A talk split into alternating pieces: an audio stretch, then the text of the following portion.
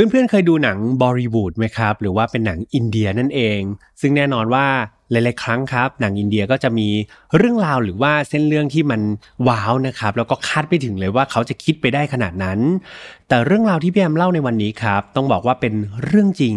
ซึ่งมันยิ่งกว่าหนังอีกครับ มันมีความสะเทือนใจ มันมีความที่เราคิดว่ามันเกิดขึ้นจริง ๆ บนโลกใบนี้อีกหรือ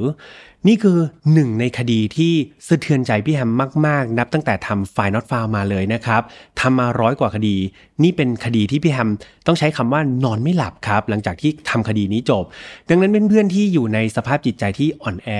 สามารถปิดแล้วก็ไปเจอกันวันอังคารหน้าได้เลยนะครับ แต่ถ้าเกิดเพื่อนๆที่คิดว่าจิตใจอยู่ในสภาพที่ปกติ และมีความพร้อม มาติดตามชมเรื่องราวในวันนี้พร้อมกันได้เลยครับ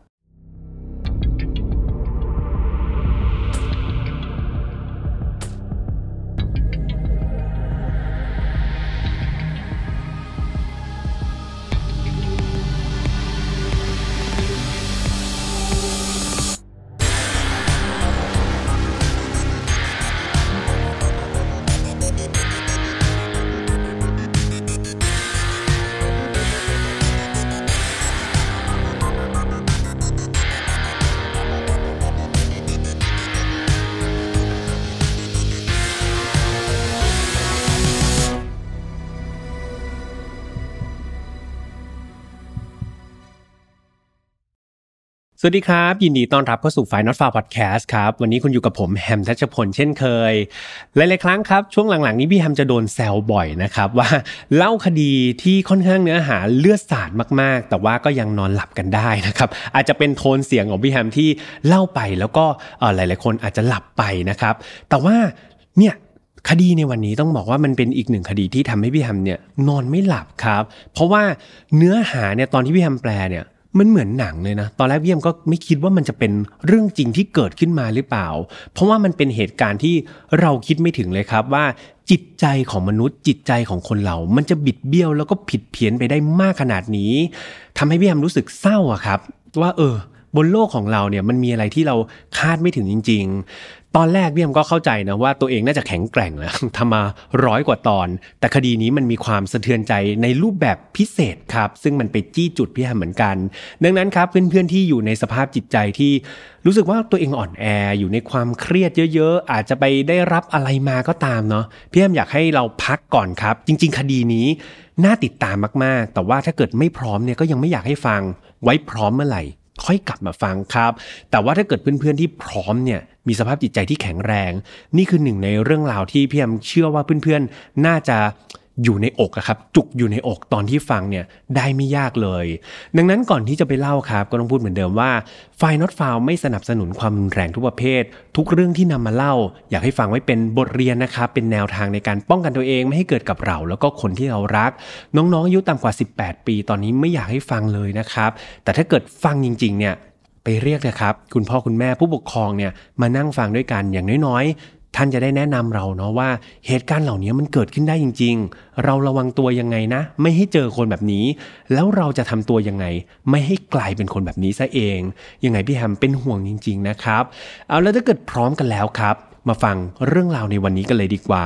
เนื้อหาในวันนี้ครับ ตามที่พี่แอมเกินไปว่ามันเหมือนกับภาพยนตร์เรื่องหนึ่งเลย มันมีเส้นเรื่องให้เราติดตามมากมายครับ ทั้งหมดนี้คือเรื่องจริง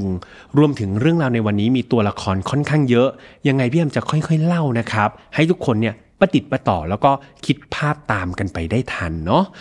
เรื่องราวนี้ต้องย้อนกลับไปในช่วงต้นศตวรรษปี 1980 ครับณเมืองมุมไบประเทศอินเดีย มีผู้ชายคนหนึ่งครับที่ชื่อว่าโมฮันกาวิด ตอนนั้นเนี่ยโมฮันเขากำลังแบบทำท่าเหมือนขอร้องอะครับ ยกมือไหว้ขอความเมตตาจากเจ้าหน้าที่ตำรวจอยู่ในโรงพัก เหตุผลเนี่ยที่เขาทำแบบนั้นเนี่ยไม่ได้เพื่อตัวเขาเอง แต่เพื่อภรรยาของเขาที่มีชื่อว่า อัญจนาใบกาวิดครับ ที่ถูกจับในข้อหาลักขโมย คือต้องบอกว่านี่ไม่ใช่ครั้งแรกนะครับ ที่อัญจนาใบเนี่ยถูกจับด้วยข้อหานี้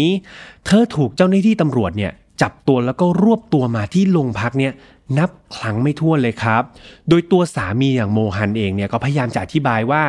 สิ่งที่ภรรยาของเขาทำไปเนี่ย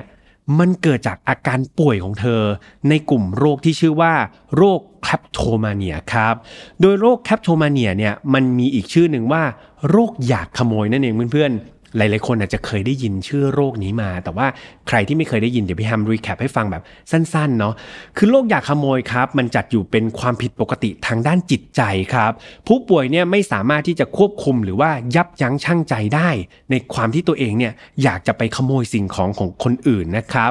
ผู้ป่วยที่เป็นโรคนี้จะมีความต้องการแบบ อยากจะไปหยิบฉวยของคนของคนอื่นอยู่ตลอดเวลา จนไปถึงมีพฤติกรรม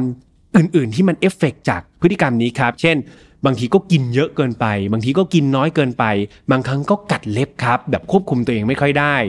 และจากการศึกษาครับ พบว่าผู้ป่วยโรคแคปโทมาเนียเนี่ยมากกว่า 75%เป็นผู้หญิงครับ แล้วก็มีอาการคล้ายๆ กับโรคซึมเศร้าด้วย หรือหลายๆ คนเนี่ยมีอาการโรคซึมเศร้าควบคู่ไปด้วยนะครับ อย่างไรก็ตามโรคที่ว่ามาเนี่ยมันสามารถรักษาได้ครับเพื่อนๆด้วยการใช้ยาแล้วก็ใช้จิตบำบัด ดังนั้นถ้าเกิดวันนี้ครับใครที่ฟังพี่ยามอยู่แล้วรู้สึกว่าตัวเองหรือว่าคนรอบข้างคนรอบตัวเนี่ยมีอาการลักษณะนี้อยู่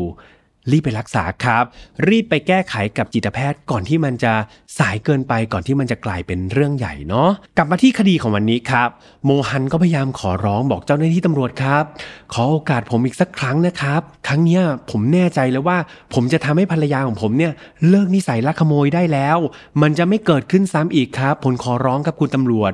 ซึ่งเจ้าหน้าที่ตำรวจเอาจริงๆเขาสงสารครับเขาเห็นใจโมฮันเป็นอย่างมาก จนสุดท้ายตำรวจก็ยอมปล่อยตัวอัญจนาบายกลับบ้านไป โดยที่ไม่ได้มีการจับกลุ่มหรือตั้งข้อหาเธออีกครั้งตัวโมฮันคนที่เป็นสามีครับ เขาเป็นอดีตทหารผ่านศึก ซึ่งตอนนี้เขาตกงานอยู่ เขามีชีวิตอยู่ได้ด้วยเงินบำนาญเท่านั้นเอง เอาจริง ๆ การเป็นอดีตทหารเนี่ยมันคือความภาคภูมิใจเดียวของตัวโมฮันเลย แต่สุดท้ายเนี่ยอัญจนาใบคนที่เป็นภรรยาเนี่ยกลับทำลายความภาคภูมิใจนั้นแบบ ป่นปีไม่เหลือชิ้นดีเลยครับ หลายต่อหลายครั้งอัญจนาใบเนี่ยถูกจับได้แบบคาหนังคาเขาในข้อหาลักเล็กขโมยน้อยแบบตามสถานีรถไฟบ้าง เพิงพักรถบ้างสถานที่แออัดต่างๆเนี่ยอัญจนาใบแบบชอบไปหยิบอะไรติดมือมาตลอดครับ แล้วก็มีแต่โมฮันคนที่เป็นสามีนี่แหละ ต้องตามไปกราบกรานตำรวจตลอดเวลาบอกให้ปล่อยเธอทุกครั้งไป ทางด้านอัญจนาใบครับ เธอกลับไม่ได้มองอย่างนั้นนะ เธอไม่ได้รู้สึกว่าการลักเล็กขโมยน้อยของเธอเนี่ยเป็นความผิดบาปอะไรเลย เธอมองว่าก็สามีอย่างโมฮันของเธอเนี่ยก็แทบจะหาเลี้ยงอะไรครอบครัวไม่ได้อยู่แล้ว เป็นผู้ชายตกงานที่กินแค่เงินบำนาญ แถมพวกเขานี่ยังมีลูกอีกสองคนครับ ลูกสองคนนี้มีชื่อว่าเรนุการแล้วก็ซีมา ซึ่งทั้งสองคนนี้ก็ยังต้องกินต้องใช้ใช่ไหม ดังนั้นเงินบำนาญเนี่ยมันไม่มีทางเพียงพอ เธออยากช่วยหารายได้ครับ และเธอก็คิดว่าไอ้การที่เธอเป็นลักขโมยมานี่แหละ มันคืออาชีพครับ มันคือช่องทางหารายได้ให้กับครอบครัว มันคือการปฏิบัติหน้าที่อันทรงเกียรติครับพี่ยย้ำว่านี่คือสิ่งที่อัญจนาใบคิดจริงๆนะเธอคิดว่านี่แหละคือหน้าที่อันทรงเกียรติของผู้เป็นแม่ที่ได้ดูแลครอบครัวครับ แวะมาพูดถึงลูกสาวสองคนที่เมื่อสักครู่พี่ยำพูดไปสักนิดหนึ่งเรนุกาก่อน เรนุกาเนี่ยเป็นลูกสาวคนโต ซึ่งจริง ๆ แล้วเธอไม่ใช่ลูกแท้ๆของมูฮันนะครับ แต่เธอเป็นลูกติดของอัญจนาใบกับสามีคนก่อน โดยสามีคนก่อนของอัญจนาใบเนี่ยเป็นคนขับรถบรรทุกล้วครับ ก่อนที่พวกเขาจะเจอกัน แล้วก็หนีตามกันมา แต่สุดท้ายเนี่ยหลังจากที่อัญจนาใบเนี่ยให้กำเนิดเรนุกาออกมา ปรากฏว่าสามีเก่าของเธอก็ทอดทิ้งเธอไปครับประมาณว่าเอามีลูกแล้วฉันก็ไม่สนใจแล้วก็หนีไป ทิ้งให้อัญจนาใบเนี่ยต้องเลี้ยงดูเรนุกาตามลำพัง เวลาผ่านไปก็จนกระทั่งอัญจนาใบเนี่ยได้มาเจอกับโมฮันครับสามีคนปัจจุบันแล้วก็แต่งงานกันในที่สุด หลังจากแต่งงานกับโมฮัน พวกเขาก็ให้กำเนิดลูกสาวอีกคนหนึ่งก็คือซีมานั่นเอง ก็กลายเป็นลูกสาวคนที่สองทั้งเรนุกาแล้วก็ซีมาครับลูกสาวทั้งสองคนเนี่ยได้รับการเลี้ยงดูแล้วก็ความรักจากโมฮันผู้เป็นพ่อ เท่าเทียมกันเลยครับ เขาเลี้ยงดูลูกสาวทั้งสองคนอย่างสุดความสามารถเท่าที่เขาทำได้เลยนะครับ ฟังมาถึงจุดนี้พี่ยามเชื่อว่าหลายๆคนน่าจะเกิดความสงสาร แล้วก็เห็นใจโมฮันคนที่เป็นสามีแบบมาก ๆ เลยใช่ไหมแต่จริง ๆ แล้วโมฮันเขาก็มีด้านมืดในจิตใจเหมือนกันครับ เขามีความลับอะไรบางอย่าง ที่ปกปิดครอบครัวเอาไว้ และความลับนี้กำลังถูกระแคะระคายโดย อัญจนาใบภรรยาของตัวเองครับ ความลับของโมฮันก็คือ เขามีชูกับเพื่อนๆเขามีชูรักที่ชื่อว่าปฏิภาครับ เป็นผู้ชูรักอีกคนหนึ่งปฏิภาเนี่ยเป็นผู้หญิงที่แบบ หน้าตาดีเลยครับ เป็นสาวชาวอินเดียหน้าตาดีที่แอบคบหากับโมฮันแบบลับๆ โดยเธอเองเนี่ยก็ไม่ได้เรียกร้องอะไร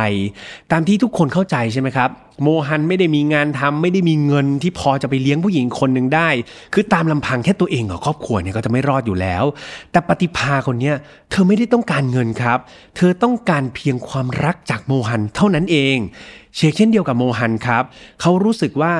ทุกๆ ครั้งเลยนะ ที่เขาได้อยู่กับปฏิภาที่เขาได้ได้อยู่ในอ้อมกอดของเธอเนี่ยปัญหาทั้งหมดบนโลกเนี้ยมันมาลายสูญสิ้นไปหมดเลย ดังนั้นทั้งคู่ก็เลยแอบสารสัมพันธ์กันลับๆครับ ไม่ให้มีใครรู้ แล้วก็ยินดีกับสภาพความสัมพันธ์ที่เป็นอยู่ โมฮันครับใช้เวลาในช่วงกลางวันเนี่ยกับปฏิภาทั้งหมดเลย แล้วก็ในเวลากลางคืน ค่อยกลับไปหาครอบครัวครับ ไปอยู่กับอัญจนาใบแล้วก็ลูกสาวทั้งสองคน อย่างไรก็ตามครับ ความลับมันไม่มีในโลกกันเพื่อนๆ อัญจนาใบเริ่มสังเกตเห็นพฤติกรรมอะไรบางอย่างที่มันผิดปกติของโมหันผู้ที่เป็นสามี และในที่สุดวันหนึ่ง เธอก็จับได้ อัญจนาใบนี่พุ่งตรงไปหาโมฮันเลยนะครับ พร้อมตะโกนด่าทอว่า เธอรู้แล้วนะว่าเขาเนี่ยมีชู้นอกใจเธอ ไม่เพียงแค่ด่าทอเท่านั้นครับ เธอยังทุบตีโมฮันทุบทุบทุบเลยนะครับ ส่วนโมฮันก็เอแต่นั่งแบบนั่งนิ่งเงียบๆครับ ลักษณะเหมือนคนที่ยอมรับสารภาพแบบไกลๆ ทุบตีไม่พอ พอทุบเสร็จมันก็มันมือใช่ไหมครับ ความโมโหมันก็ทวีคูณ สุดท้ายอัญชนาใบ ไปคว้าเอาไม้นวดแป้งกับเพื่อนๆเคยเห็นใช่ไหมครับ ไม้ที่เขาใช้นวดแป้งเนี่ยหวดลงไปที่หัวครับของโมฮันแบบเต็มแรงเลย ครั้งนี้โมฮันแบบโหล้มลงไปฟุบที่พื้น เลือดนี่กลบหน้าเลยนะครับ อัญชนาใบยังไม่หยุดเท่านั้นครับ เอาไม้นวดแป้งเนี่ยหวดหวดซ้ำๆกระหน่ำแต่ไม่ได้หวดที่หัวแล้วครับ คือแบบโมฮันก็กุมหัวไว้นะครับ อัญชนาใบก็แบบ หวดไปที่ตัวเนี่ยฟกช้ำไปทั้งร่างกายครับหวดจนกระทั่งเธอหนำใจ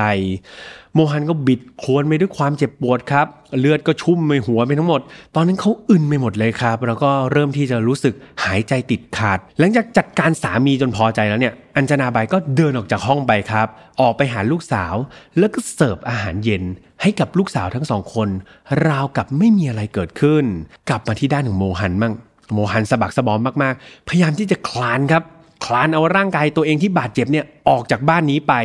ตอนนั้นเขาคิดอย่างเดียวครับทำยังไงก็ได้ให้ตัวเองเนี่ยหนีออกไปจากบ้านหลังนี้ให้ได้ เพราะว่าถ้าอยู่บ้านหลังนี้เขามีโอกาสแบบโดนหัวจนตายแน่ ๆ และสถานที่ที่ปลอดภัยที่สุดสำหรับเขาก็ไม่ใช่ที่ไหนครับ มันก็คือบ้านของปฏิภาชูรักของเขานั่นเอง หลังจากโมฮันครับก็หนีออกจากบ้านไปได้ อัญจนาบายก็กลับเข้ามาในห้อง ก็ไม่เห็นแล้วครับ ไม่เห็นโมฮันอยู่ในห้อง เห็นเพียงคราบเลือดเท่านั้น และสิ่งที่เธอทำก็คือ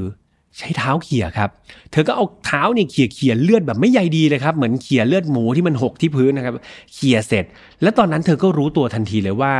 ชีวิตนับตั้งแต่วินาทีนี้ไป เธอจะไม่มีโมฮัน อีกต่อไปครับ การไม่มีโมฮันเนี่ยมันไม่ใช่แค่การไม่มีสามีเนาะแต่มันหมายถึงการไม่มีรายได้ด้วยครับ เพราะเงินบำนาญเนี่ยก็จะไม่ได้แล้ว ดังนั้นสิ่งเดียวที่อัญชนาใบจะสามารถทำได้ในตอนนี้ และเธอก็ทำเองอยู่บ่อยๆ ก็คือ การลักขโมยเท่านั้นเอง แต่เธอก็มานั่งคิดว่าลำพังเนี่ยเธอจะไปแบบลักขโมยอยู่คนเดียวเนี่ย มันก็อาจจะไม่พอต่อรายได้ปากท้องของครอบครัว แล้วเธอก็ไปเห็นแสงสว่างครับ เธอหันออกไปนอกห้อง เธอเห็นลูกสาวสองคนก็คือเรนุการแล้วก็สีมา อัญจนาใบก็เลยคิดว่า เอาละมองไปที่ลูก ลูกก็โตเป็นสาวแล้วนะ น่าจะทำมาหากินได้แล้ว เธอก็เลยคิดว่าเอาละอย่างนั้นก็เอาลูกทั้งสองคนมาเป็นหัวขโมยเหมือนเธอละกันครับ ไม่รอช้า อัญชนาใบฝึกสอนลูกสาวทั้งสองคน ให้กลายเป็นหัวขโมยเหมือนอย่างเธอครับ คราวนี้แก๊งลักทรัพย์เนี่ยก็กลายมาเป็น 3 คนแล้วสามแม่ลูกเนี่ยก็เข้าไปปะบนอยู่ในฝูงชนไม่ให้ใครสังเกตเห็นครับ พวกเขาก็ทำการแบบแอบฉกฉวยล้วงกระเป๋าเหยื่ออย่างรวดเร็วเลย ก่อนที่จะค่อยๆแบบกลืนหายไปในฝูงชน คือที่อินเดียครับเพื่อนๆ คือคนมันเยอะมากๆใช่ไหม ดังนั้นการแบบคอยสอดแทรกเข้าไปในฝูงชนเนี่ย ให้เราจินตนาการใครเคยไปงานแบบศูนย์สิริกิต งานไบเทคบางนาที่คนเยอะๆ แบบนั้นเลยครับฝูงชนเยอะๆ มันอันตรายมากๆ แล้วก็ยากมากที่จะจับหัวขโมยได้ บ่อยครั้งครับ เธอก็จะทำทีเนี่ยสามแม่ลูกเข้าไปทำทีเข้าไปในห้างสรรพสินค้า เข้าไปตามร้านค้าต่างๆ แล้วก็แอบหยิบสินค้าติดไม้ติดมือมาด้วย การทำงานเป็นทีมครับทำให้การขโมยของสามแม่ลูกเนี่ยราบลื่นมากยิ่งขึ้น แล้วก็แนบเนียนมากยิ่งขึ้น บวกกับรูปลักษณ์ครับ คือต้องบอกว่าเรนุกากับซีมาเนี่ยเป็นสาวนะครับทั้งสองคนแล้วก็แต่งตัวดี คนก็ไม่คิดหรอกว่าเฮ้ยวัยรุ่นแต่งตัวดีแบบเนี้ยจะเป็นหัวขโมย คือด้วยรูปลักษณ์ของเธอครับ คนก็แบบ ไม่ได้สนใจประมาณนี้ นั่นทำให้ทั้งสามแม่ลูกเนี่ยสามารถดำเนินกิจการการขโมยของเธอเนี่ยได้เรื่อยมาครับอย่างราบลื่น พร้อมกับทักษะการขโมยที่แบบต้องเรียกว่าช่ำชองแล้วก็ชำนาญมากยิ่งขึ้น ระดับหัวขโมยมืออาชีพเลยทีเดียว ในขณะที่การใช้ชีวิตเป็นแบบนั้นครับ ใช้ชีวิตหัวขโมยหาเลี้ยงชีพไปเนี่ยเลนุกา ลูกสาวคนโตเนี่ยก็โตขึ้น และเธอก็มีความรักครับ เธอได้พบรักกับชายหนุ่มคนหนึ่งที่ชื่อว่า กีรันชินเด ซึ่งกีรันเนี่ยเป็นชายหนุ่มที่ไม่ค่อยมั่นใจในตัวเองครับ ดูเป็นคนขี้อายแล้วก็ประหม่าอยู่ตลอดเวลา หลังจากคบหากับเรนุกาเนี่ยต้องบอกว่ากีรันคนที่เป็นผู้ชายเนี่ยเขารู้เลยนะ ว่าเรนุกาเนี่ยหาเลี้ยงชีพโดยการเป็นหัวขโมย แต่นั้นก็ไม่ได้ทำให้เขาหยุดรักเธอครับ เขายังรักหัวขโมยคนนี้อย่างหัวปากหัวปั๊มสุดท้ายทั้งคู่ก็ตัดสินใจตกลง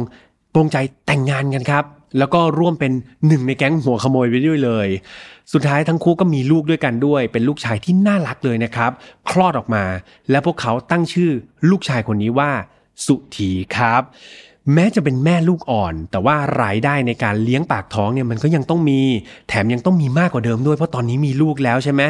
นั่นทำให้เรนุกาครับ คุณแม่ลูกอ่อนเนี่ยต้องอุ้มสุธีที่เป็นเด็กอ่อนเนี่ยออกไปทำการลักขโมยด้วยครับเพื่อนๆ คิดสภาพแล้วเป็นอะไรที่น่าหดหู่มากๆ ทุกอย่างเหมือนจะผ่านไปได้ด้วยดีครับ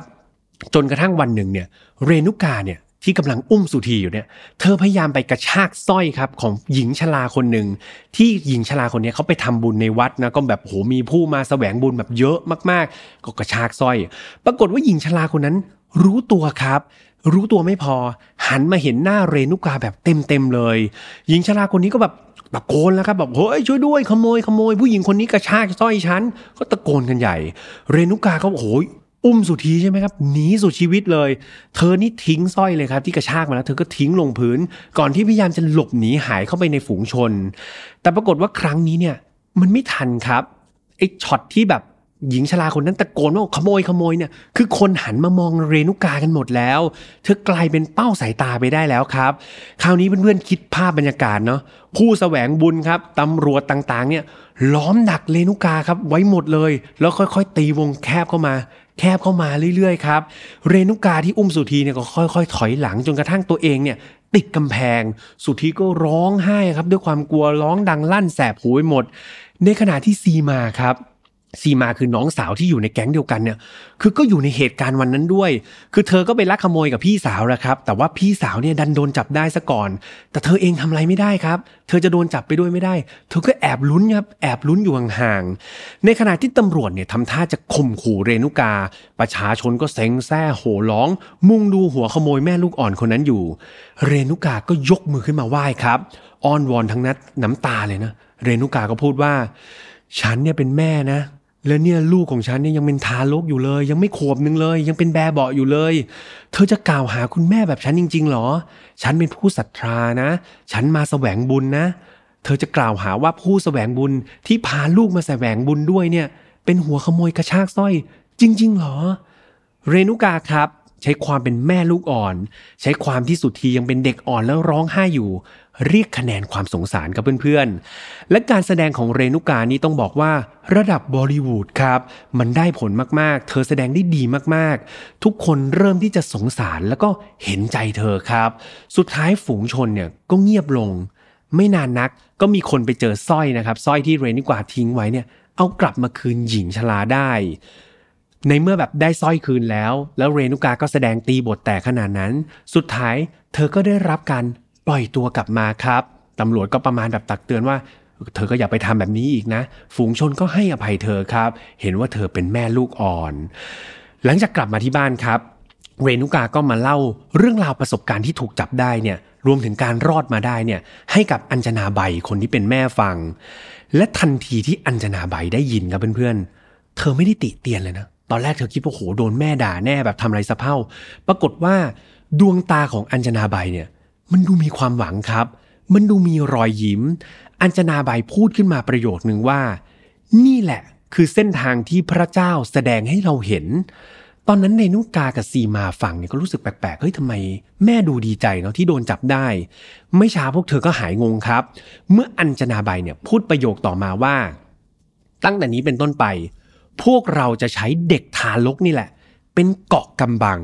ในการลักขโมยครับ เอาเด็กนี่แหละ มาเป็นตัวช่วยในการกระทำความผิด เรนุกาเนี่ยก็เหมือนจะเข้าใจแล้วนะ แต่เขาก็ถามแม่ว่า แม่ แต่เรามีสุธีแค่คนเดียวเลยนะ แต่แก๊งเรามีสามคนเนี่ย เราจะไปหาเด็กทารกได้จากไหนล่ะ อัญชนาใบก็ยิ้มเลยครับ ก็บอกว่า เราก็ไม่ต้องใช้แค่สุธีสิลูก เราไม่จำเป็นว่าต้องใช้แค่ลูกของพวกเราถูกไหม เราไปลักพาตัวเด็กคนอื่นมาเพื่อทำงานนี้โดยเฉพาะก็ได้นี่นา การลักพาตัวเด็กครับ มันไม่ใช่การลักพาตัวสิ่งของ มันไม่ใช่การลักขโมยสิ่งของอีกต่อไป เรนุกาซีมาต่างตกตะลึงนะครับ ในแนวความคิดของคุณแม่ แต่ในฐานะของลูกสาวที่ถูกหล่อหลอมอยู่ในเส้นทางนี้มาตลอด เธอไม่รู้ครับว่าอันไหนผิดมาก อันไหนผิดน้อย อันไหนบาปมาก อันไหนบาปน้อย เธอรู้อย่างเดียวว่า ต้องเชื่อฟังอัญชนาใบผู้ที่เป็นแม่ เท่านั้นแล้วเดี๋ยวมันจะดีเองครับ แล้วเรื่องราวที่น่ากลัว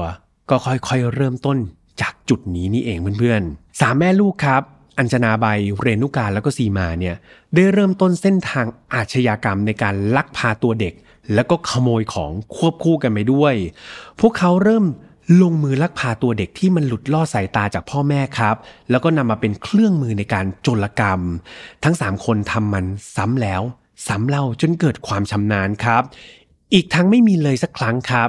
ที่พวกเธอเนี่ยจะรู้นะว่า การกระทำของพวกเธอเนี่ยมันเข้าข่ายอาชญากรรมที่แสนเลวร้ายแล้ว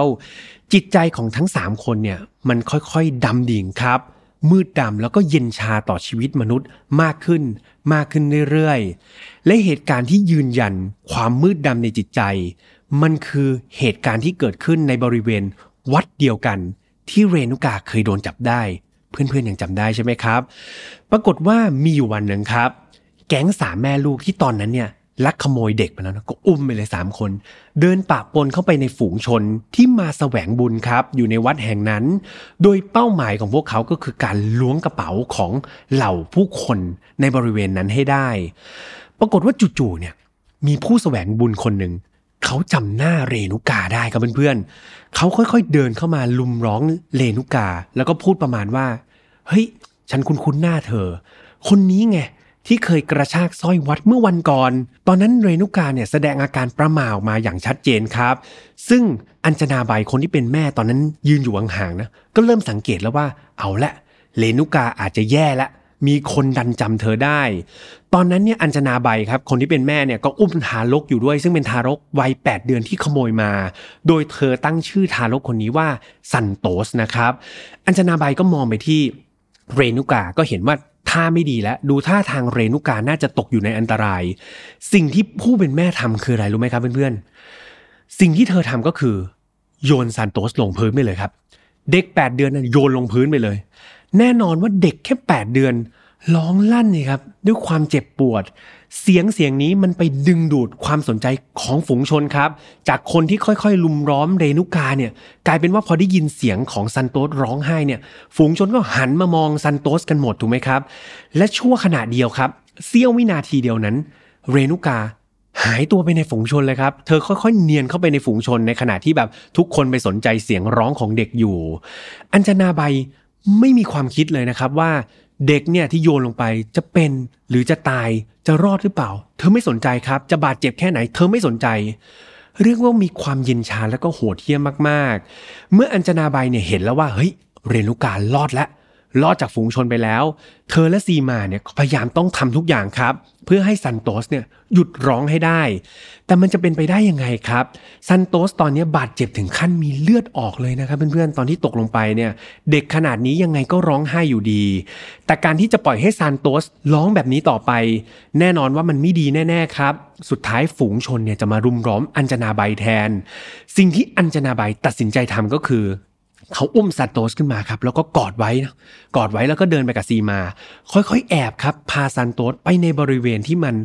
ลับตาคน และสิ่งที่เธอทำก็คือ เขาจับหัวของซานโตสครับ ฟาดเข้าไปกับเสาไฟฟ้าเลยครับ ฟาดฟาดฟาดซ้ำอย่างแรง แน่นอนว่าฟาดจนกระทั่งซานโตสแน่นิ่งครับ เด็กวัย8เดือนกระโหลกยังไม่ได้แข็งแรงอะไรขนาดนั้น สุดท้ายเด็กเสียชีวิตทันที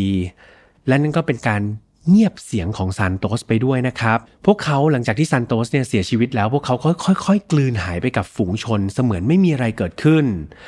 ในตอนที่อัญชนาใบเนี่ยจับหัวของซานโตสเนี่ยฟาดไปกับเสาไฟฟ้า เชื่อไหมครับว่าซีมาลูกสาวอีกคนหนึ่งเนี่ยยืนอยู่ด้วยนะเขาไม่คิดจะห้ามแม่เลยครับ สิ่งที่ซีมาทำก็คือ ยืนดูแม่เอาเด็กนะครับฟาดกับเสาไฟฟ้า แล้วตัวเองก็ยืนกินขนมครับ นี่คือสิ่งที่เกิดขึ้น แบบกินขนมแบบหน้าตาเฉยครับ เป็นอะไรที่คิดแล้วรู้สึกแบบน่าเศร้ามากๆ สุดท้ายทั้งสามแม่ลูกครับ รอดกลับมาบ้านได้ และศพของซานโตสก็ถูกเอาไปทิ้งถังขยะเหมือนกับผักปลาชิ้นหนึ่งครับก็ทิ้งไปอย่างนั้นเลย นี่เป็นเพียงหนึ่งในเหตุการณ์ที่มันน่าสยดสยอง แล้วก็สลดหดหู่ที่เกิดขึ้นเท่านั้นเอง ตั้งแต่ปี 1990 ครับ จนปี 1996 ตลอด 6 ปีนี้ครับสามแม่ลูกกระทำการแบบนี้ครับ ลักพาตัวเด็ก ขโมยเด็ก และเมื่อเด็กหมดประโยชน์ พวกเขาก็ทำการฆาตกรรมทิ้ง เธอทำแบบนี้ซ้ำแล้วซ้ำอีกครับ ซึ่งพี่แฮมไม่ขอลงรายละเอียดนะครับเพราะเหตุการณ์มันก็จะคล้าย ๆ แบบนี้แหละครับ ก็เธอทำจนกระทั่งมันเป็นเรื่องธรรมดา ไม่เท่านั้นครับ อัญชนาใบยังขยายพื้นที่ทำกินของเธอด้วย จากทำในเมืองเล็ก ๆ ที่เธออยู่เนี่ย ค่อยๆ ขยายไปยังเมืองใหญ่ ๆ มากขึ้น แน่นอนว่าการทำในพื้นที่เล็ก ๆ เดิมๆเนี่ยสักวันหนึ่งเธอเชื่อว่าอาจจะโดนจับได้ใช่ไหมดังนั้นเธอเข้าไปในเมืองใหญ่ ๆ ครับ ผู้คนก็มากขึ้น คนรวยก็มากขึ้น การลักขโมยก็ง่ายขึ้นครับ ผลตอบแทนก็ดีขึ้น ในมุมของตำรวจเนี่ย อัญชนาใบเป็นเพียงผู้หญิงแก่ๆคนหนึ่งซึ่งทำการลักเล็กขโมยน้อย เท่านั้นเองตำรวจไม่สามารถเชื่อมโยงคดีลักพาตัว แล้วก็คดีฆาตกรรมที่เกิดขึ้นหลายต่อหลายครั้ง ไปยังสามแม่ลูกได้แม้แต่นิดเดียวครับตำรวจไม่ได้สงสัยเลย แต่แล้วกันเพื่อนมันมีจุดพลิกผันเกิดขึ้น มีอยู่วันหนึ่งเนี่ยตำรวจได้รับแจ้งความจากผู้ชายคนหนึ่ง ผู้ชายคนนี้มีชื่อว่า โมฮัน กาวิดครับ คุณชื่อผู้ชายคนนี้ไหมครับ เขาคืออดีตสามีของอัญชนาใบนั่นเอง โมฮันตอนนี้เขาแต่งงานไปแล้วครับ แต่งงานกับปฏิภาไปเรียบร้อยแล้ว แล้วก็มีลูกๆด้วยกันด้วย หนึ่งในลูกสาวของโมฮันเนี่ยมีชื่อว่ากรันตีครับ และสิ่งที่โมฮันเข้ามาแจ้งความกับเจ้าหน้าที่ตำรวจก็คือกรันตีลูกสาวของเขา หายตัวไปครับเพื่อนๆโมฮันนี่เชื่ออย่างสนิทใจเลยนะ ว่า อัญชนาใบอดีตภรรยาของเขาเนี่ยน่าจะเป็นคนที่มีส่วนเกี่ยวข้องกับการหายตัวไปของลูกสาวคนนี้แน่ ๆ และคำให้การที่ดูจริงจังของโมฮันครับ เจ้าหน้าที่ตำรวจก็เลยมองว่า เออ เรื่องราวนี้ มันก็ดูสมเหตุสมผลเหมือนกัน เขาก็กลับไปดูประวัติครับ ย้อนกลับไปดูประวัติของอัญชนาใบ ก็เห็นได้ชัดเลยว่า เธอมีประวัติอาชญากรรมแบบนี้มาอย่างยาวนาน และด้วยความอาฆาตมาตร้ายครับ ความอาฆาตแค้นของเธอที่เธอเลิกกับโมฮันไปเนี่ย มันก็อาจจะมีน้ำหนักมากพอ ที่จะเป็นมูลเหตุให้อัญจนาใบเนี่ยเข้าไปลักพาตัวลูกสาวของโมฮัน เพื่อเป็นการแก้แค้นก็เป็นได้ครับ เจ้าหน้าที่ตำรวจก็เลยแบบฟังรับเรื่องมา ก็เลยส่งคนไป ส่งคนไปคอยเฝ้าติดตามพฤติกรรม ดูพฤติกรรมของอัญจนาใบแล้วก็ลูกๆก็คือเรนุกากับสีมาอย่างใกล้ชิด ซึ่งก็ใช่ว่าอัญจนาใบจะไม่รู้ตัวนะครับ เธอก็สังเกตว่า เฮ้ยอยู่ดูมีตำรวจเนี่ยมาด้อมด้อมมองมองสังเกตเธออยู่ ซึ่งมันก็ผิดปกติใช่ไหมครับ ปกติตำรวจก็จะไม่ได้ยุ่งอะไรกับเธอ ถ้าเป็นคนธรรมดาจะเป็นไงเพื่อน เราทำความผิดใช่ไหมเราเป็นหัวขโมยมีตำรวจมาจับตาดู เราก็จะระมัดระวังตัวเองมากขึ้น ถูกจับตามองแบบนี้ก็ต้องแบบทำตัวแบบเจียมเจียมหน่อยสงบเสงี่ยมหน่อย แต่ไม่ใช่กับอัญจนาใบครับ เธอมองว่าเฮ้ยตัวเธอเองเนี่ย เป็นผู้มีอำนาจนะ ไม่มีใครมาขัดขวางเธอได้ เธอไม่ชอบเป็นอย่างมากเลยที่ตำรวจเนี่ยมายุ่มย่ามชีวิตของเธอ แล้วเธอก็มั่นใจเลยครับว่าไอ้คนที่ไปฟ้องตำรวจเนี่ย ไม่ใช่ใครอื่นหรอก ก็ไอ้สามีตัวดีอย่างโมฮันนี่แหละ เป็นคนฟ้องตำรวจอย่างแน่นอน อัญชนาใบครับ จากประสบการณ์หลายปีเนี่ยหกเจ็ดปีเนี่ยที่เธอก่อเหตุเนี่ยเธอไม่เคยถูกจับได้ ไม่เคยถูกสงสัยแม้แต่ครั้งเดียว สิ่งที่เกิดขึ้นคืออะไร คือความย่ามใจครับเพื่อนๆเธอนี่ได้ใจอย่างเต็มที่ หลังๆเนี่ยเธอลักพาตัวเด็กเนี่ยไม่ได้แค่เป็นเครื่องมือครับ เธอทำเพราะมันสนุกครับเพื่อนๆ อัญชนาใบบอกว่าเฮ้ยลักพาตัวเด็กแล้วมาฆ่ามันสนุกดีครับ ตอนนี้เธอรู้สึกว่า ไฟแค้นครับ ที่เธอมีต่อโมฮันเนี่ย มันยังลุกโชนอยู่เลย มันยังไม่ลบเลือนเลย ดังนั้นเธอนี่แหละครับ คือคนที่ลักพาตัวกรันตี ลูกสาวของโมฮันมาจริง ๆ น่าเศร้าก็คือตอนเนี้กรันตีหลังจากที่ลักพาถูกลักพาตัวมาเนี่ย อัญชนาใบฆ่าไปเรียบร้อยแล้วครับ ตอนนี้ลูกสาวของโมฮันที่หายตัวไปเนี่ยครับถูกฆ่าไปเรียบร้อยแล้ว ซึ่งการที่โมฮันครับไปแจ้งเจ้าหน้าที่ตำรวจแล้วตำรวจเนี่ยมาจับตาดูอย่างเงี้ย นอกจากจะเป็นการประกอบอาชีพโจรกรรมได้ยากขึ้นแล้ว มันไปสะกิดต่อมโกรธด้วยนะครับ ของอัญชนาใบเนี่ยเป็นอย่างมากเลยเธอรู้สึกว่าเฮ้ยแบบโกรธอะฉันอยู่ของฉันดีๆ แกมาแบบเนี่ยมาสะกิดต่อมโกรธคนยิ่งใหญ่แบบฉันได้ยังไง สิ่งที่อัญชนาใบจะทำก็คือ เขากลับไปบอก ลูกสาวทั้งสองคน แล้วก็พูดว่า พวกเธอตอนเนี้ยพ่อของพวกเธอเนี่ยแจ้งตำรวจมาจับฉัน สิ่งที่ฉันจะต่อกรกลับไปก็คือ เดี๋ยวฉันจะไปลักพาตัวลูกสาวอีกคนหนึ่งของมันมา แล้วก็ฆ่าเด็กนั่นซะ นี่คือสิ่งที่พวกมันจะต้องชดใช้ ตอนนั้นครับ ซีมานะหนึ่งในลูกสาวเนี่ยรู้ตัวเลยครับว่าแม่เนี่ยอยู่ในอารมณ์แบบโกรธมากๆ ก็อาจจะพูดอะไรที่มันแบบ ดูหามใช่ไหมครับ น่าจะกำลังโกรธอยู่ เรนุกาก็กลัวมากครับ เพราะว่าตลอดเวลานี้ตำรวจไม่เคยแบบมาเป็นเป้าสายตา แต่นี่ตำรวจกำลังจับตาอยู่ เรนุกาก็กลัว แม้แต่กีรันครับ กีรันก็คือสามีของเรนุกาเนี่ย ปกติก็ไม่ได้เป็นคนลงมือนะ เพราะเขาเป็นคนขี้กลัวอยู่แล้ว เป็นคนขับรถครับ เป็นคนขับรถให้กับสามแม่ลูก ตอนนั้นกีรันก็ยังแบบสะกิดเรนุกาเลยบอกว่า เธอเธอแม่เธอจะทำอะไรที่มันเสี่ยงเกินไปหรือเปล่า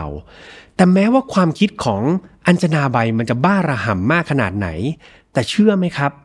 ไม่มีใครกล้าทักท้วงเลยแม้แต่คนเดียว สุดท้ายทุกคนต้องยอมทำมตินะครับมติเพียงคนเดียวของอัญชนาใบเท่านั้นเองครับ หลังจากตกลงกันแล้วครับ แน่นอนว่าสามแม่ลูกก็ต้องปฏิบัติตามแผนของคุณแม่ พวกเขาเดินทางไปยังบ้านของโมฮัน อดีตสามีนะครับ เพื่อตั้งใจจะลักพาตัวลูกสาวคนเล็กของโมฮัน ก่อนหน้านี้ทุกอย่างมันสำเร็จโดยง่ายอยู่แล้วใช่ไหมครับ แต่ว่าตอนนี้สถานการณ์ต้องบอกว่ามันเปลี่ยนไปตำรวจเนี่ยแอบซุ่มมองอยู่รอบๆบ้านของโมฮันครับ แต่ว่าก็ no สน no care ครับ อัญชนาใบบอกไม่เป็นไร ฉันจะทำเนี่ยฉันก็ต้องทำให้ได้ พวกเขาก็ค่อยๆย่องครับ แอบเข้าไปในบ้านของโมฮัน แล้วก็ไปลักพาตัวลูกสาวออกมาได้สำเร็จจริง ๆ ในขณะที่กำลังอุ้มลูกสาวออกมาเดินออกมาจากบ้าน ตอนนั้นเองครับตำรวจก็แสดงตัวแล้วก็ พุ่งตัวครับ เข้าไปรวบตัวทั้ง 4 คน ก่อนที่ทั้ง 4 คนนั้นจะทำร้ายเด็กได้ทันเวลานะครับ ตอนนี้แก๊งครับ แม่ลูกเนี่ยไม่สามารถที่จะดิ้นหลุดได้แล้ว ไม่มีกลอุบายไหนในการหลบหนีได้แล้ว ทุกอย่างจบลงแล้วครับ หลังจากที่จับกลุ่มได้เจ้าหน้าที่ตำรวจก็บุกเข้าไปในบ้านของอัญชนาใบด้วยนะครับ เพื่อตรวจหาหลักฐานต่างๆ ที่มีการก่อเหตุไว้ได้มากมาย มีการพบรูปถ่ายของเด็กทารกครับ เสื้อผ้าแล้วก็สิ่งของเครื่องใช้ของเด็กๆเนี่ยเยอะแยะมากมายเลย หลังจากเรียกไปสอบปากคำทั้ง 4 คนว่าพวกเขาก่อกรรมทำเขียนอะไรบ้าง ต้องบอกว่าทั้ง 4 คนเนี่ยถูกสอบปากคำแยกกันนะครับ ซึ่งข้อมูลเนี่ยต้องบอกว่าให้การกันสเปะสปะไปหมดเลยครับ ไม่ค่อยจะสอดคล้องกันเท่าไหร่ ข้อมูลอย่างไม่เป็นทางการนะครับ ย้ำว่าไม่เป็นทางการจาก 4 คนนี้ที่ให้ปากคำมา พวกเขาลักพาตัวเด็กไปแล้วทั้งหมด 40 คนครับเพื่อนๆ มีเด็ก 40 คน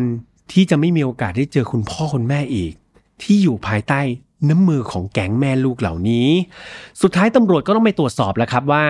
มันเป็นการแบบพูดจริงหรือว่าพูดเท็จเนาะก็ไปตรวจสอบกับข้อมูลแจ้งเด็กหายบ้าง เกี่ยวกับข้อมูลการพบศพเด็กบ้าง สุดท้ายรวบรวมตัวเลขอย่างเป็นทางการนะครับ แล้วก็ยืนยันออกมาได้เนี่ยปรากฏว่ามีการลักพาตัวที่ยืนยันได้ว่าแก๊งแม่ลูกเนี่ย ลักพาตัวเด็กไปจริง ๆ ทั้งหมด 13 คนครับ และใน 13 คนนี้ถูกฆาตกรรมไปแล้วถึง 10 คนเลยนะครับ10 คนก็เป็นตัวเลขที่มันน่าเศร้าแล้วก็น่าตกใจมากๆ โดยข้อมูลส่วนใหญ่ครับ เจ้าหน้าที่ตำรวจก็จะได้มาจากกีรันเนาะกีรันก็คือสามีของเรนุกานี่แหละ โดยตำรวจเนี่ยเขาก็ยื่นข้อเสนอแหละบอกกีรันว่า ถ้านายเนี่ยยอมเล่าข้อมูลทุกอย่างตามความจริงเนี่ยจะแลกกับการที่เขาเนี่ยไม่ต้องติดคุกครับ คือถ้าเพื่อนๆจำได้กีรันกับเลนุกาเขามีลูกด้วยใช่ไหมน้องสุธีน้องสุธีไม่ได้โดนฆ่านะครับ เพราะว่าถือว่าเป็นลูกเป็นหลาน คือกีรันเนี่ยอยากไม่อยากติดคุกครับ เพราะว่าเขาอยากกลับไปเลี้ยงสุธีดังนั้นเขาก็เลย มอบข้อมูลให้หมดเลย มอบหลักฐานให้ตำรวจหมดเลยครับ เพื่อแลกกับอิสรภาพ หลังจากได้ข้อมูลแล้วก็หลักฐานทั้งหมดแล้วก็ต้องไปว่ากันต่อในชั้นศาลแต่เนื่องจากคดีนี้พี่แอมต้องบอกว่ามันเป็นคดีที่ใหญ่มากๆครับ แล้วก็สร้างความสะเทือนขวัญให้กับคนทั้งอินเดีย การตัดสินก็เลยกินระยะเวลาค่อนข้างยาวนาน ไม่ทันไรครับหลังจากที่จับกลุ่มสามแม่ลูกไปได้สักพักหนึ่ง ต่อสู้ในชั้นศาลได้เพียงแค่สองปีเท่านั้น คุณแม่สุดโหด อย่างอัญญนาใบเนี่ยในวัยตอนนั้น 50 ปีแล้วเนี่ยก็ดันชิงตัดหน้าตายไปก่อนครับเพื่อนๆ คือตายอยู่ในคุกนั่นแหละ คดียังไม่ถูกตัดสินเลย จากอาการป่วยนะครับ อัญชนาใบก็เลยไม่ต้องรับโทษทันของตัวเองครับ เพราะว่าจากโลกนี้กันไปก่อน แต่ว่าลูกสาวอย่างเรนุการแล้วก็ซีมาเนี่ยต้องไปต่อสู้ในชั้นศาลต่อไป ตามที่แจ้งไปครับว่าคดีนี้ค่อนข้างซับซ้อนละเอียดอ่อน และจำเป็นจะต้องอาศัยหลักฐานในการยืนยันมากมาย ความผิดทั้งหมดเนี่ย ก็เลยยังไม่สามารถสรุปได้แล้วก็ต่อสู้ในชั้นศาลระยะเวลาทั้งหมดที่ต่อสู้เนี่ยเพื่อนๆเขาต่อสู้กันยาวนานถึง 10 ปีเลยนะครับ สู้กันบนชั้นศาลตู้นไปสู้กันมา 10 ปีเลยถึงมีการตัดสิน หลังจาก ตัดสินได้ครับศาลก็ตัดสินว่าเรนุการและก็ซีมาเนี่ยมีความผิดจริง ในฐานลักพาตัว 13 ข้อหาครับ ส่วนฆาตกรรมเนี่ยเดิมทีตำรวจส่งสำนวนไปทั้งหมด 10 ข้อหา แต่ศาลรับเพียง 6 ข้อหาเท่านั้นเองครับ อย่างไรก็ตามด้วยแบบข้อหาที่มันหนักหน่วงเนาะแล้วก็โทษทันที่มันมากขนาดนี้ โทษที่ทั้งสองคนต้องได้รับก็คือการประหารชีวิตโดยการแขวนคอครับ หลังจากคำตัดสินนี้ออกไปปรากฏว่าเหมือนเดิมๆครับ ประเทศไทยเราก็เคยมีใช่ไหมมันก็จะมีหน่วยงานนะครับ บางหน่วยงานที่แบบเหมือนแบบรักษาสิทธิของมนุษยชนอะไรประมาณนี้ เข้ามาเห็นใจครับ เห็นใจเรนุการแล้วก็ซีมา พวกเขาก็เลยส่งคำร้องครับ ไปยังประธานาธิบดีของอินเดีย เพื่อขอลดโทษให้สองคนนี้ว่าอย่าประหารชีวิตพวกเธอเลย เปลี่ยนใจได้ไหมลดโทษเหลือเป็นการจำคุกตลอดชีวิตแทนได้ไหม ซึ่งแน่นอนว่าคนที่งานเข้าก็คือใครครับประธานาธิบดีอินเดียใช่ไหมครับเอาอยู่ดีๆ ต้องมานั่งตัดสินคดีนี้ แน่นอนว่าประชาชนที่โกรธแค้นครับ ได้ฟังเรื่องราวของแม่ลูกแก๊งเนี้ยก็อยากให้ประหารชีวิตครับเพราะมันโหดเหี้ยมมากๆทำกับเด็กที่ไม่รู้อีหนุ่ยเนี่ยมากขนาดนี้ ในขณะที่ฝ่ายแบบ เรียกร้องมนุษยชนก็แบบเฮ้ยไม่ได้นะ มันเป็นการแบบละเมิดสิทธิมนุษยชนก็กดดันครับประธานาธิบดีก็ต้องฟังสองฝ่ายใช่ไหมเขาบอกกดดันมันไปกดดันกันมา สุดท้ายผ่านไป 5 ปีครับประธานาธิบดีอินเดียยังตัดสินใจไม่ได้เลยครับเพื่อนๆ ซึ่งพี่ยามเข้าใจเนาะเขาอยู่ตรงกลางอะครับเขาตัดสินใจไม่ได้ ฝ่ายทนายของเรนุกากับซีมา ก็เลยเห็นช่องโหว่ว่าเอาเนี่ย ส่งเรื่องไปต้อง 5 ปีแล้ว ยังไม่มีคำอนุมัติจากประธานาธิบดี แบบนี้มันคืออะไร แบบนี้มันคือการสร้างความกดดันครับ ให้กับลูกความของเขา ทนายเนี่ยบอกว่าเรนุกากับซีมาเนี่ยต้องอดทนอยู่ในสภาวะกลัวตายมายาวนานถึง 5 ปี โดยที่ไม่รู้เลยว่าการพิจารณาลดโทษจากประธานาธิบดีเนี่ยมันจะสิ้นสุดลงเมื่อไหร่ครับ ดังนั้นศาลเนี่ยควรจะเอาจุดนี้มันลดโทษประหารชีวิต ให้พวกเธอเนี่ยเหลือเพียงการจำคุกตลอดชีวิตเท่านั้นเอง โดยทางทนายเนี่ยระบุว่าความล่าช้าทั้งหมดเนี่ยมันเป็นการลดทอนความเป็นมนุษย์ของลูกความทั้งสองคนของเขาครับ และคำโต้แย้งนี้ครับเพื่อนๆ สุดท้ายมันได้ผลจริงๆศาลฟังทนายครับ แล้วก็มองว่ามันมีน้ำหนักมากพอ สุดท้ายเรนุกากซีมา ได้รับการลดโทษครับ เหลือเพียงการจำคุก ตลอดชีวิตเท่านั้น ปัจจุบันนี้ทั้งเรนุการและก็ซีมายังถูกคุมขังอยู่ในคุกครับ ที่ชื่อว่าเยวาดาอยู่ในประเทศอินเดีย จวบจนทุกวันนี้วินาทีนี้นะครับ และนี่ก็คือเรื่องราวที่มันเป็นเรื่องจริง แล้วมีความโหดร้าย มีความหดหู่ยิ่งกว่าหนังนะครับ พี่แฮมเราเส้นเรื่องมาเนี่ยมันก็คล้ายๆ กับเราดูหนังเรื่องหนึ่งแต่ถ้าเกิดเราคิดดีๆ ตระหนักดีๆครับ นี่คือเรื่องราวที่เกิดขึ้นจริง คนเป็นพ่อเป็นแม่เนี่ยจะรู้เลยเนาะบางทีเนี่ยไปส่งลูกที่ไปโรงเรียนแป๊บเดียวเนี่ยยังรู้สึกคิดถึงลูกเลยใช่ไหมครับ แต่คนที่ลูกหายไปทั้งคนเนี่ยเขาจะรู้สึกอย่างไร และไม่ใช่แค่คนสองคนครับ เป็นหลักสิบเลยที่ลูกหายไป และอีกหลายคนเลย ถูกฆาตกรรม เพียงเพราะเป็นเครื่องมือในการโจรกรรม เพียงเพื่อความสนุกครับ มันเป็นอะไรที่เจ็บปวดเกินกว่าที่มนุษย์คนหนึ่ง จะก่อขึ้นมาได้ นี่เป็นสิ่งที่ติดอยู่ในใจของพี่แฮมเนาะแล้วทำให้พี่แฮมรู้สึกว่านอนไม่หลับครับ มันเป็นเรื่องราวที่แบบหลอนอยู่เหมือนกัน ซึ่งพี่แฮมก็ไม่รู้เหมือนกันว่าเรื่องราวนี้จะไปสะเทือนใจใครหลาย ๆ คนหรือเปล่าหรือหลาย ๆ คนก็อาจจะยังนอนหลับได้เหมือนเดิม อันนี้ก็ไม่เป็นไรนะครับ ก็เขาเรียกว่าตามความรู้สึกหรือว่าตาม แต่ละคนเลยครับแต่ละคนมีประสบการณ์ มีสถานการณ์ในชีวิตแตกต่างกันไป แต่ไม่ว่าจะแตกต่างกันอย่างไรครับ อย่างน้อยๆพี่แฮมอยากให้เรื่องราวนี้กลายเป็นประโยชน์ครับกับทุกคน แล้วมาถอดบทเรียนนะครับว่าลูกหลานของเราบางคนไม่มีลูกมีหลานเนาะบางทีละสายตาไม่ได้ครับเพื่อนๆเดินไปห้างเนี่ยโอ้ไม่เป็นไรครับปล่อยให้เด็กมันแบบเติบโตเป็นของตัวเอง ฝึกไปซื้อของเอง แม่นั่งเล่นมือถืออย่างเงี้ยปล่อยให้ลูกไปซื้อของเอง บางครั้งครับ ละสายตาไปนิดเดียวเนี่ย เด็กหายไปเลยนะคะเพื่อนๆ แล้วมันย้อนกลับไปไม่ได้ พี่แอมไม่ได้บอกว่าโอ้โหต้องโอ้จูงลูกตลอดเวลา ปล่อยเขาได้ครับปล่อยให้เขาไปใช้ชีวิตไปทำอะไรของตัวเองได้ แต่อย่างน้อยๆเนี่ยให้อยู่ในสายตาของเรา ให้เราพิจารณาดีแล้ว ว่าเขาอยู่ในสถานที่ที่มันปลอดภัย แล้วเราสามารถที่จะปกป้องเขาได้จริง ๆ เพราะหนึ่งชีวิตเรียกกลับคืนมา ไม่ได้อีกแล้วนะครับ ยังไงพี่ยามฝากไว้ให้กับทุกคนด้วยสำหรับไฟนอตฟาวครับ เราออกอากาศแบบนี้ทุกวันอังคารเหมือนเดิมทางช่องของ Mission to Pluto นะครับ ไม่ว่าจะเป็น YouTube Spotify SoundCloud Podbean Apple Podcast ครับ ใครที่ชอบฟังแบบ Podcast ก็ฟังยาวๆได้ใน Spotify แล้วก็ Apple Podcast เลยนะครับ ส่วนใครมีประสบการณ์มีเรื่องราว หรือว่ามีคดีอาชญากรรม อยากจะแชร์ให้กับผู้คนมากมายนะครับเข้าไปในกลุ่ม f i n a l f i l e Family เป็นกลุ่ม Facebook กลุ่มปิดนะครับก็เข้าไปจอยในนั้นได้มีเพื่อนๆอยู่หมื่นกว่าคนครับพี่แฮมก็อยู่ในนั้นด้วยใครอยากรู้ว่าพี่แฮมเป็นยังไงนะครับมีลักษณะนิสัยเหมือนกับตอนที่เล่าหรือเปล่าก็เข้าไปเจอกันในนั้นได้เช่นเดียวกันยังไงพี่แฮมรอต้อนรับทุกคนอยู่ เพื่อนๆดูแลสุขภาพดีๆนะครับช่วงนี้ก็ฝนเริ่มที่จะตกอยู่บ่อยครั้ง มันก็ป่วยง่ายนะครับยิ่งน้องๆ เด็กๆเนี่ยโหตอนนี้ก็ป่วยกันเยอะมากๆ ดังนั้นก็ดูแลตัวเองแล้วก็ลูกหลานของตัวเองดีๆนะครับพี่แฮมเป็นห่วงทุกคนจริง ๆ แล้วเจอกันใหม่วันอังคารหน้าสำหรับวันนี้พี่แฮมลาไปพักก่อนนะครับ สวัสดีครับ Mission to Pluto Podcast let's get out of your orbit พบกับเรื่องราวที่คุณอาจจะหาไม่เจอ แต่เราเจอใน f i n a l f i l e Podcast